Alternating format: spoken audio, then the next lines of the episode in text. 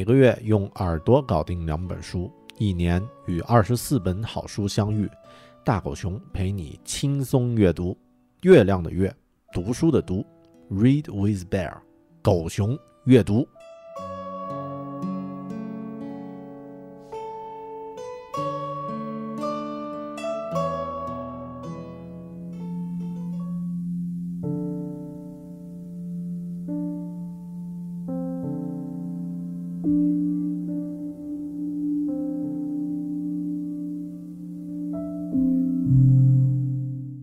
你好，欢迎来到分享好书与读书的网络空间“狗熊阅读 ”Read with Bear，我是说书人大狗熊。常听我节目的朋友可能会记得我在节目里提过的很多次的一个词，啊，不是八线城市了，是另一个词“保安三问”啊，这是什么意思呢？这是一个很通俗的例子。当你来到一个陌生的小区，小区的保安看到你的话，如果他足够负责呢，那么他会向你问三个问题：你是谁呀？你要去哪儿啊？你来这儿要做什么呢？这三个问题的背后呢，其实就是我们每个人这一辈子都需要面对的终极问题：你为什么来到这个世界？你的角色和身份是什么？你为了什么而活着？你接下来要走向何方？简单来说呢，也就是弄清楚自己的使命。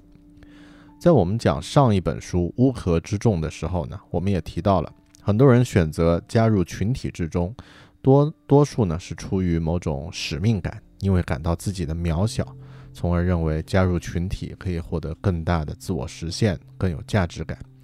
我们如果要从根本上解决这个问题，必须搞清楚自己的使命。这样才不会被一个群体的使命吸引和裹挟，加入乌合之众的行列。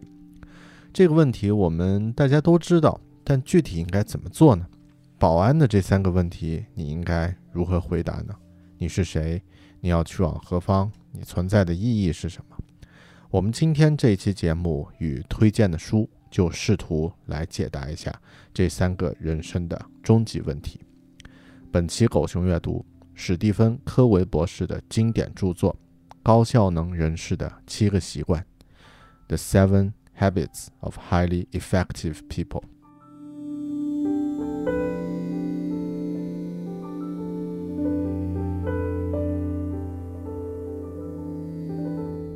很多朋友都看过美国漫画电影《X 战警》，对电影里的主要角色 X 博士应该都会有深刻的印象。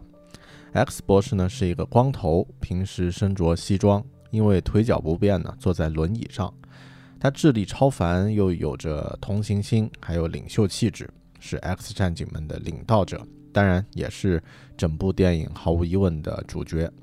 而今天我们要介绍的这本书呀，它的作者呢也是一位光头博士啊，也是很聪明，个人照片上呢也总是穿着西装。而他的影响力呢，其实要比电影里的 X 博士要大得多。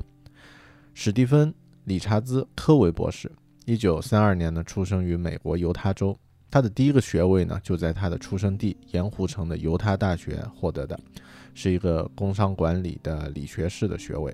之后呢，他在哈佛大学呢，呃，取得了工商管理硕士学位。再之后呢，在杨伯翰大学取得了宗教教育的博士资格。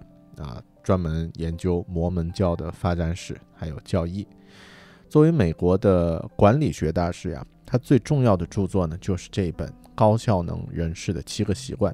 这本书呢，从1989年写成到现在呢，总销量超过两千五百万册，在全球一百四十多个国家以四十种语言出版，几乎算是一一部呃越来越新的畅销书了。而他本人呢？更被《时代周刊》评选为影响美国历史进程的二十五位人物之一啊。另外，在家庭方面啊，这位博士也不得了，他有九位子女，还有四十九位呃孙子孙女，个个都成就不凡。二零一二年三月呢，他骑脚踏车的时候呢，出了一场呃车祸啊，那这个紧急送医救治之后呢，呃，没有医治成功啊。二零一二年。七月十六日过世了，享年七十九岁。之所以被评选为影响美国历史进程的二十五位人物之一呢，是因为他的这本书真正改变了很多美国人的思维方式和做事的习惯。他在书里提出了七个习惯，要想成为高效能的成功人士呢，有七个要去循序渐进去完成的习惯，也是一个对自身全方位的重塑。只有养成职业上的七种习惯呢，才能实现本质的改变。这七个习惯呢，是呃很简单的几个字啊：主动积极、以终为始、要事第一、双赢思维。知彼解己，统合综效，不断更新。听起来似乎没什么稀奇的呀，这不都是一些常见的常识吗？就凭这样的几句话就能成为畅销二十多年的书吗？有那么简单呀？接下来我们啊来具体回答一下，让我们来假设一个场景，通过这个故事呢来看一看这些习惯背后到底有什么样的价值和威力。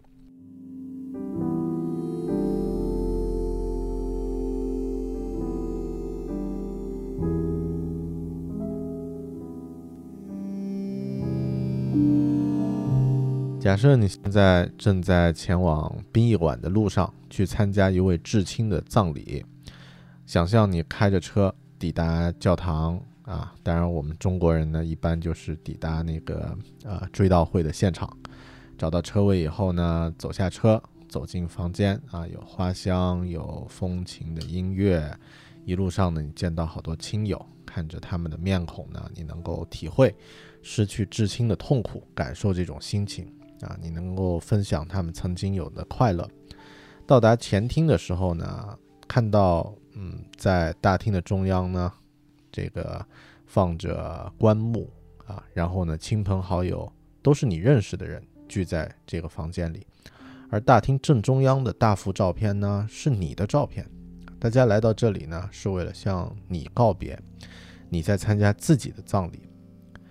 呃，也许这是十几年后，甚至是更更久远以后的事情，但我们姑且假设啊，这就是现在。然后呢，呃，这个时候你的亲戚呀、代表呀、有朋友呀、同事呀、社团的伙伴呢，要上台去追溯你的生平。你找到一个座位呢，呃，坐下来等待仪式开始。一共呢有四位发言的嘉宾。第一位呢是你的亲戚，可能是你的子女、兄弟姐妹啊、祖父母这样的近亲，也可能是一些远房亲戚。第二位呢是你的好朋友，这个朋友呢会让你了解自己。第三位呢是你的同事。第四位呢是你的社团的组织里面的朋友，或者是如果你信宗教的话呢，可能是你的牧师或者是师傅啊。现在呢，请认真的想一想。你希望人们对你，还有你的生活呢，有什么样的评价？你是一个称职的丈夫、妻子、父母、子女，或者是朋友吗？你是一个令人怀念的同事或者伙伴吗？你希望他们怎么样来评价你的人格？你希望他们回忆起你的哪些成就和贡献？你希望？对周围的人的生活呢，施加什么样的影响？我曾经自己在当年读这本书的时候呢，读到这一段就静下心来，认真的想过这些问题。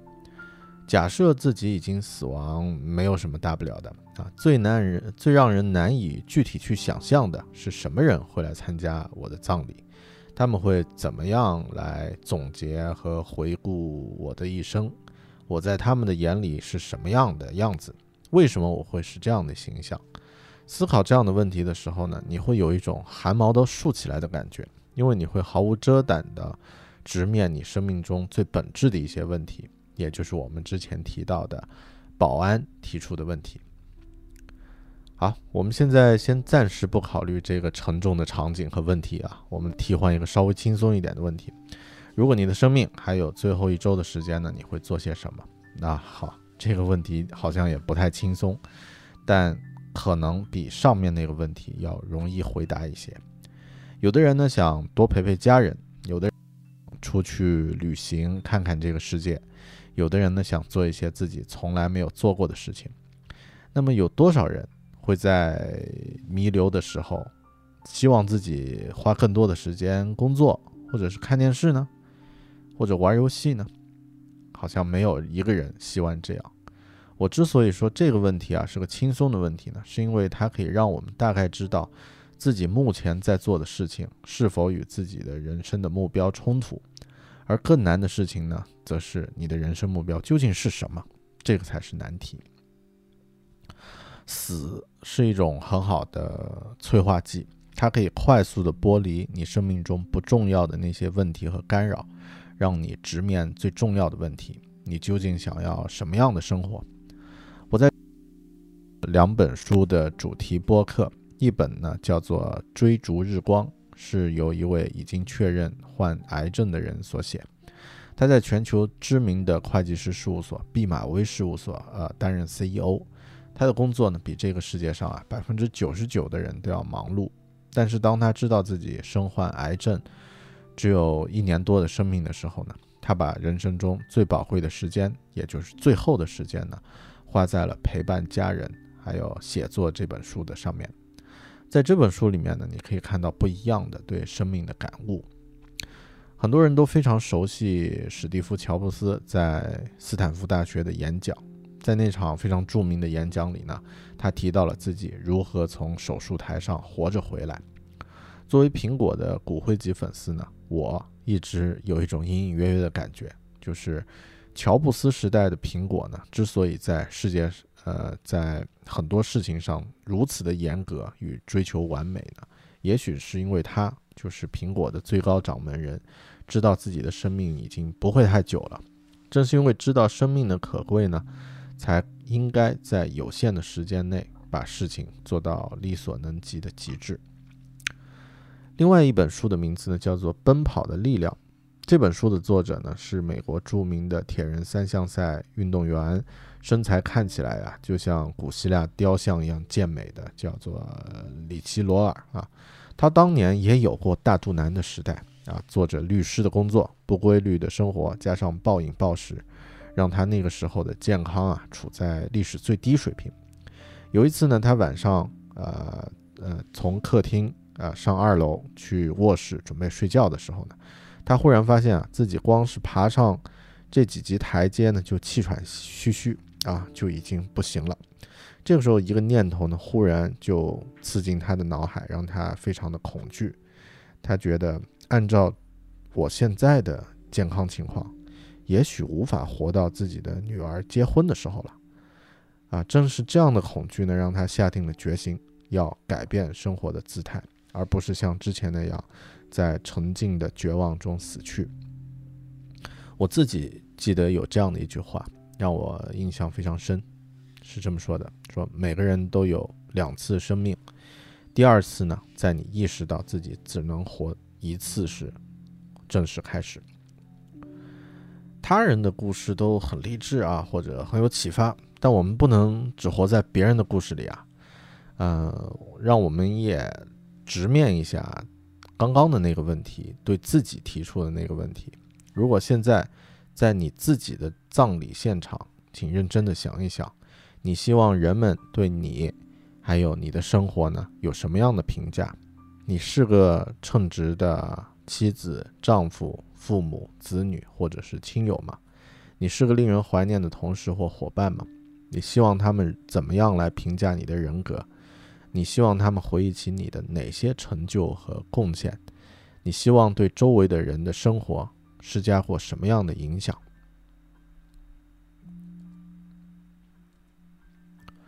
我在几年前，大概是五六年前吧，第一次阅读《高效能人士的七个习惯》这本书的时候呢。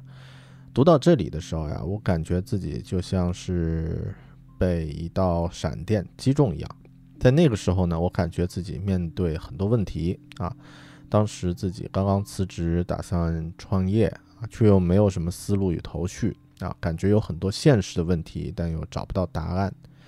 但当这本书里的问题提出的时候呢，我合上书，认真的思考了一个小时。如果我要为自己的墓碑上写上一两句话，来总结自己的一生的时候呢，我会希望有什么样的词语呢？我在那一小时里面呢，忽然意识到了自己当时被困扰的那些问题，都只是海洋表面的泡沫，而真正在海洋深处的问题是：我到底是谁？啊！我仔细想了一下，我的葬礼在进行的时候，我希望别人把我当做什么样的身份和角色呢？我意识到呀，在自己的内心深处呢，渴望这样的几个身份：创作者啊。你这个创作者呢，可能是设计师、作者啊等等，然后呃老师、呃播客主播、丈夫、妻、儿子。其中第一个身份创作者呢，是因为我发现啊，只要是做创作型的工作呢，都会让我觉得很快乐。在写文字或者是做设计的时候呢，我都会很享受过程，也会觉得时间过得很快。然后当时呢，我还有作为老师的工作，这份工作同样会让我觉得很快乐啊，和做播客一样，它赚不到什么钱，但有一种你在回馈和影响别人的感觉。而很奇怪的是，我的另外两个身份啊，丈夫和儿子，特别是后者，本来更加重要，也是更纯粹的一个身份，但却被我一直忽略了，就是。当我的葬礼来临的时候，我会希望自己是什么样的一个丈夫或者是儿子呢？在这个小时之后，以后的日子，我和家人交流时呢，就呃一直在示意自己进入另外一种模式。你想要成为一个好的妻子或者好的丈夫的时候呢，你就应该去努力。去尽力去做一个好丈夫应该去做的事情，而且呢，在碰到选择和疑惑的时候呢，嗯，不会感到有太多的犹豫还有焦虑。举个例子啊，在我的人生角色里面呢，我觉得这个家庭的身份啊比较重要，好丈夫的身份很重要。那么以前在刚刚开始工作的时候，如果有同事或者是朋友晚上约出去聚会啊，然后家人呢想让我在家里陪他。以往呢我可能会不太开心啊，会觉得甚至会觉得啊只听老婆的话，在朋友面前似乎没面子。但后来我发现呀，这是我太在意别人的想法。我的内心呢其实是想做一个好的丈夫。那么既然明确了这样的身份，那么当碰到价值观的冲突或者是抉择的时候呢？我就可以以此为标准来做出自己的选择了。相信我，如果你也能认真的思考一下这个问题，你会对自己的生活有完全不一样的认识。当你葬礼时，你希望别人如何介绍与回顾你？简单说，也就是保安提出的第一个问题：你是谁？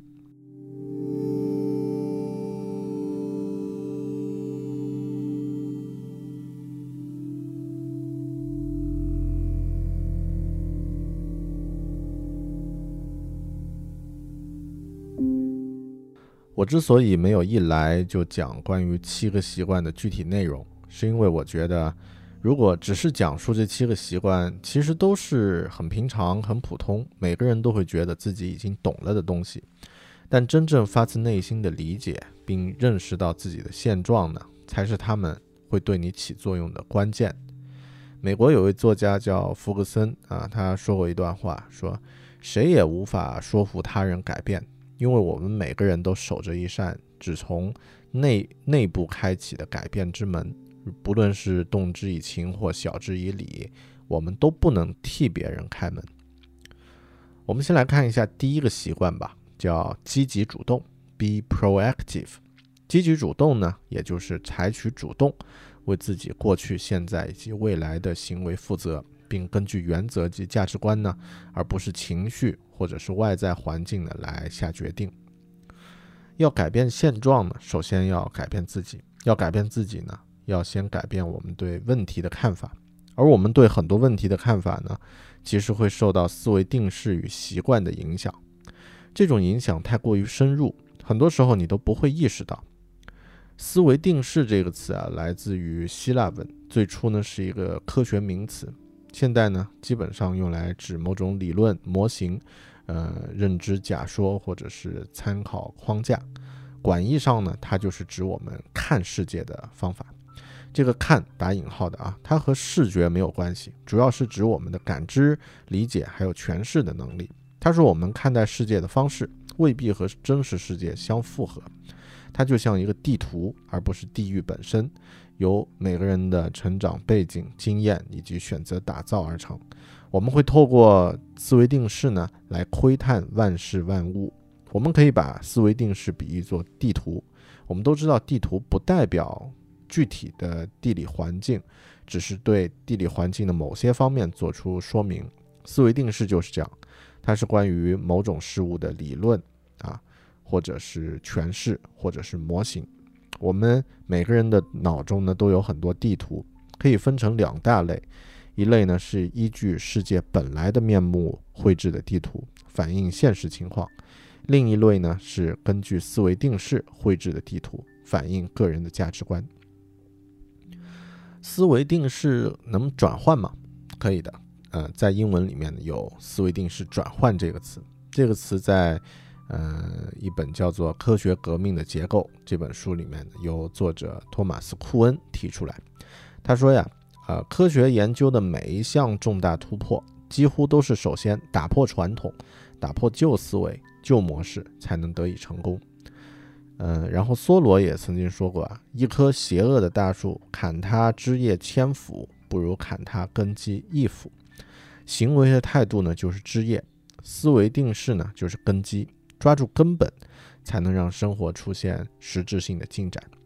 那么思维定式能转换吗？呃，科维博士呢在书里举了一个例子，他说，呃，在一个周日的早晨，在纽约的地铁里面呢，大家都静静地坐着啊，有的在看报纸，有的在睡觉啊，有的在这个呃发呆，眼前呢非常平静安详。这个时候突然。地铁上冲上来一位男子，还有几个熊孩子啊，小孩儿，孩子呢就各种喧闹，把整个地铁的气氛都破破坏了。而那位男子啊，坐在科维的旁边啊，根本不管他的这个孩子们在旁边撒野啊，无动于衷。这种情景，任何人看了都很生气，整个车厢的人都非常不满。最后呢，科维博士他他自己忍不住了啊！光头博士很有正义感，就说：“哎呀，先生，你的孩子太闹了，你能不能管一管他们？”让那个男子呢抬起眼看了看他，就像做梦一样啊，突然反应过来，就说：“啊，是啊，我应该管管他们。他们的母亲一个小时前呢过世了，我们刚从医院出来，我手足无措，孩子们大概也一样吧。”然后科维说：“呀，你能想象我当时的感觉吗？”我瞬间呀，我看待这件事情的角度就改变了，想法、感觉和行为呢都为之一变。啊，之前非常愤怒，但现在呢怒气全消，而且呢情不自禁为他感到难过。啊，同情和怜悯的感情呢油然而生。嗯，他还说：“哎呀，嗯，夫人刚过世啊，很抱歉。呃，能呃，我能怎么帮你一下吗？需要需要和呃和我聊一聊吗？”所有的这些事情就改变了。许多人在面临像生死攸关的危机的时候啊，呃，也会大彻大悟，以新的角度去评定生命的意义。有的时候突然进入一个新的角色，比如丈夫、妻子、父母，啊，主管，也会发生这种情况。我们越能意识到自己的思维定式或者是推测能力的局限呢，意识到我们在多大程度上受到自己过去经验的影响呢，我们就越能直面自己的思维定式。用现实来检验他们、测试他们，必要时甚至可以改变他们，而且心胸开阔、乐于听取他人的意意见，会变得越来越好。显然，如果我们只想让生活发生相对较小的变化呢，我们可以把注意力集中于自己的态度和行为；但是，如果我们想让生活发生实质性的变化呢，我们必须关注自己的思维定式，我们观察自己。和周围世界的方式。我在上一节提到的自己几年前阅读到关于葬礼时的那个顿悟感呢，其实就是一次思维定式的转换。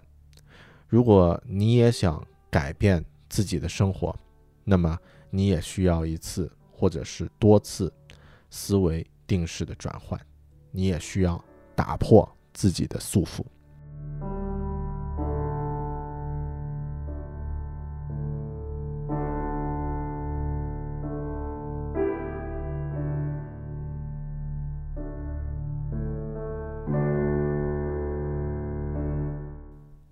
破思维的束缚啊，听起来很简单，但哪有那么容易啊？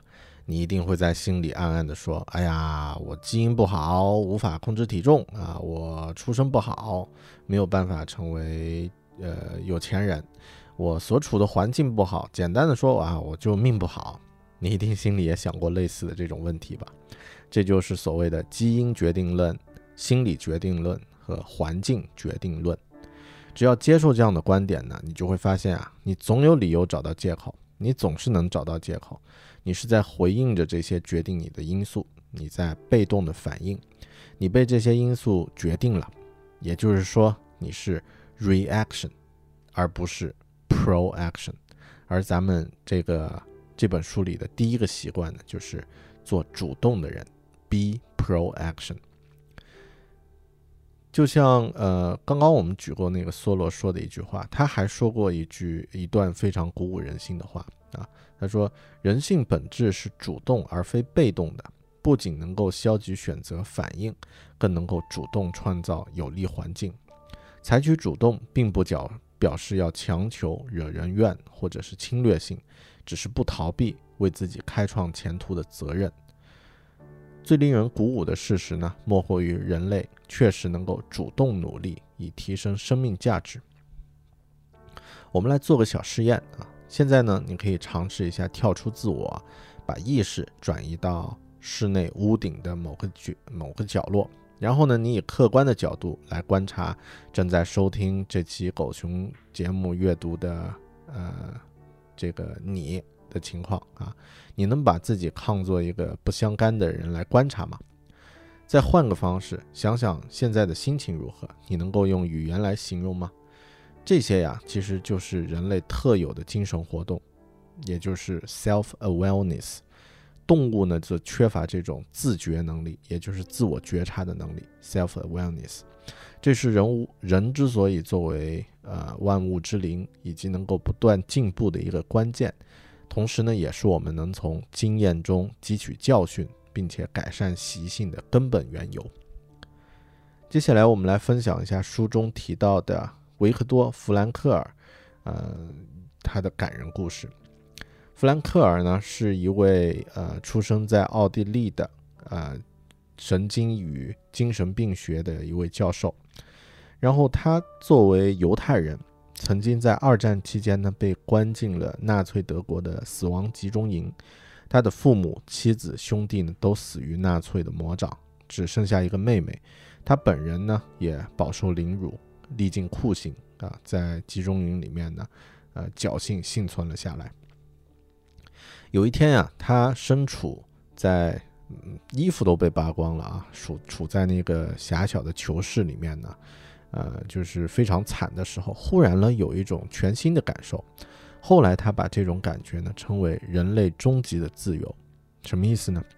他说，虽然纳粹能够控制他的生存环境，能够摧残他的肉体，但他的自我意识呢却是独立的，能够超脱肉体的束缚，以旁观者的身份呢来审视自己的遭遇，他自己可以决定外界刺激。对自己的影响程度，或者说在遭遇刺激、刺激与对刺激的回应之间呢，他有选择回应方式的自由或能力。这期间呢，他设想了各式各样的状况，比如想象他从死亡营获释之后，站在讲台上给学生讲授自己从这段遭遇中获得的宝贵教训。告诉他们如何用心灵的眼睛来看待自己的经历等等。凭借着想象和记忆力呢，他不断的修炼头脑、心灵和道德的自律能力，将内心的自由种子培育的日渐成熟，直到超脱纳粹的禁锢。对于物质环境啊，纳粹享有决定权和一定的自由，但是弗兰克尔享有更伟大的自由，也就是他强大的内心力量可以帮助他实践自己的选择，超越纳粹的禁锢。这种力量呢，感化了其他的囚犯，甚至是狱卒，也帮助了狱友们在苦难中呢寻找到了生命的意义，寻回自尊。在最恶劣的环境里呢，弗兰克尔运用人类独有的自我意识，发掘了人性最根本的原则，也就是在刺激和回应之间，人呢是拥有选择的自由的。选择的自由呢，包括人类特有的四种天赋。除了 self awareness 就是自我意识之外呢，我们还有想象力 imagination，也就是超越当前现实，可以在头脑中进行创造的能力；良知 conscience 啊，也就是明辨明辨是非、坚持行为原则、判断思想言行正确与否的能力。另外呢，还有独立意志 independent will，也就是基于自我意识。不受外力影响而自行其事的能力，积极主动呀是人类的天性。即便生活受到了外界条件的制约呢，那也是因为我们有意或是无意的选择被外界条件控制。这种选择呢被称为消极被动 （reactive）。这样的人啊，呃，消极被动的人呢很容易被天气状况影响啊，比如说风和日丽的时候呢就兴高采烈啊，阴云密布的时候呢就无精打采。而积极主动的人呢，心中自有一片天地，无论天气是阴雨绵绵还是晴空万里，都不会对他们产生影响。只有自己的价值观呢，才是关键的因素。弗兰克尔在狱中发现的人性点则，正是追求圆满人生的首要准则——积极主动。这个英文字呢，如今经常出现在广理方面的著作里，但大部分词典呢都查不到。它的含义呢，不仅止于采取主动。而是还代表着人呢必须为自己负责，个人行为决定于自身，而不是外在环境。理智可以战胜感情，人有能力也有责任创造有利的外在环境。责任感是一个很重要的观念，能够积极主动的人呢，知道深深的了解其中的道理，也不会把自己的行为归根于环境或者是别人。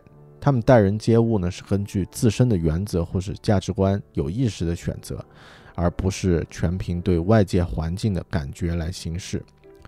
积极主动呢是人类的天性，如果不是的话呢，那就表示一个人在有意无意间选择了消极被动。消极被动的人呢，容易被自然环境所左右，在秋高气爽的时间里面呢，就兴高采烈；阴暗晦涩的日子呢，就无精打采啊。所以。这样的一个状态呢，也容易受到社会天气的阴晴圆缺的影响啊。比如说，像受到礼遇的时候呢，就愉快积极；反之呢，就退缩逃避。心情好坏建立在他人的行为上，别人的不成熟的人格呢，反而控制了他们，反而反而控制了我们的行为。而理智重于情感的人呢，则经过谨慎思考，选择自己的。原则和价值观作为行动的原动力，他们和感情用事啊、沉迷于环境而无法自拔的人呢截然不同。不过，这也不表示积极主动的人对外界的刺激无动于衷，他们对外界的物质、精神与社会刺激呢仍然会有所回应，只是如何回应呢，完全掌握在自己的手中。印度的这个精神领袖。啊，圣雄甘地呢说过啊，如果不是拱手让人，任何人都无法剥夺我们的自尊。因此呢，令人受受害最深的不是悲惨的遭遇，而是默许那些悲惨的遭遇发生在自己的身上。这个观念一去，呃，一时半会儿的确很难让人接受。但，呃，如果你真心接纳了这样的一个观念，也就是昨天的我选择选择了今天的我。啊，接受了这个观念的话，你就获得了选择的自由。在这这一节的最后呢，科维博士分享了一个他的学生真实讲述的故事啊。在一次演讲的时候，有一位学员啊在台下非常的激动啊，科维就很好奇，请这位学员呢上台分享。这位学员就上台就说：“啊，我是一个护士，我负责看护过一个可能是世上最挑剔、最难伺候的病人。他从来没有说一句感激的话啊，反而处处找茬、处处作对，使我每天呢都过得很痛苦。然后呢，又不由自主地把痛苦呢发泄在家人身上。其他护士也有同感，我们简直就希望他早点死。而现在你居然站在台上大谈什么积极主动，说什么没有获得我同意。”谁也不能把我怎么样？难道我的痛苦都是自找的呢？啊，这个观点实在是让人难以接受。可是我仍然不断的玩味这句话，一直探索到内心最深处。我自己问自己啊，我真的有能力选择自己的回应吗？后来我发现，我的确有这这样的能力。在深深吞下这个苦涩良药之后，并且自我承认痛苦是自己选择的之后呢？我体会到，人可以选择不要痛苦。那一刻，我站了起来，只觉得自己像一个重生的犯犯人，想向全世界宣言：说我自由了，我摆脱了牢笼，不再受制于别人给我的待遇。那么，我们来问自己同样的问题吧：你觉得自己是一个成熟的人吗？你能够选择自己面对外界刺激的回应吗？这个问题的答案会带给你走向真正的自由，也就是选择的自由。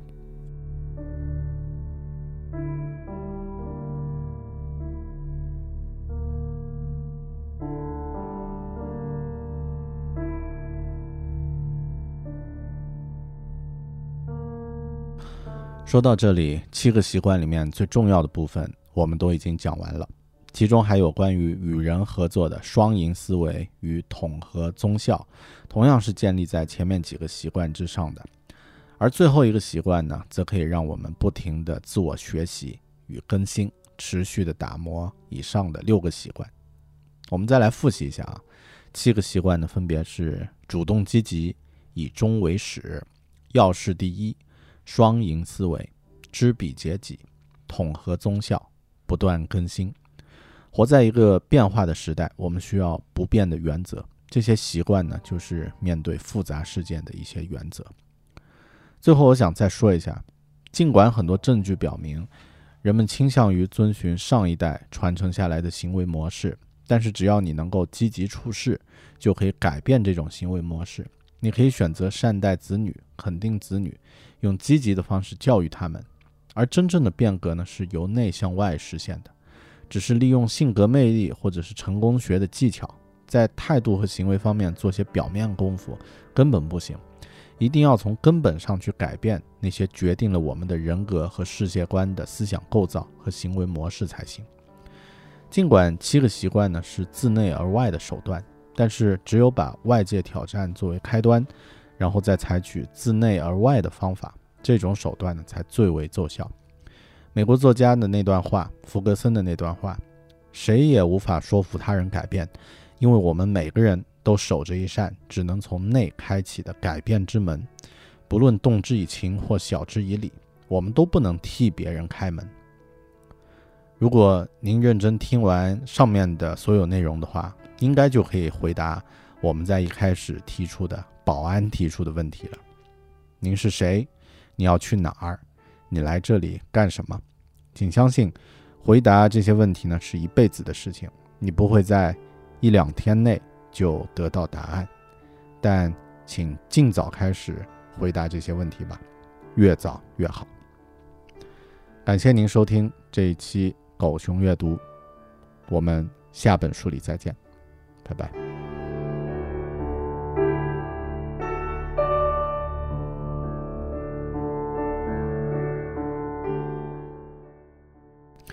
您刚刚收听的是《狗熊阅读》第二十三期《高效能人士的七个习惯》。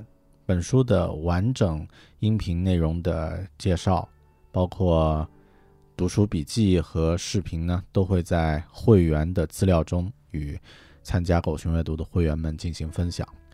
如果您对读书这件事儿比较感兴趣，那么不妨考虑加入狗熊阅读会员计划。一年呢，与二十四本好书相遇，让一年后的自己感谢自己今天的决定。呃，百度搜索或者谷歌搜索“狗熊阅读”，月亮的月，读书的读，可以找到我们的官方网站，或者直接输入 readwithbear 点 com 啊，readwithbear 点 com 呢，可以在官网上呢看到如何加入的详细信息。我们下本书里再见，拜拜。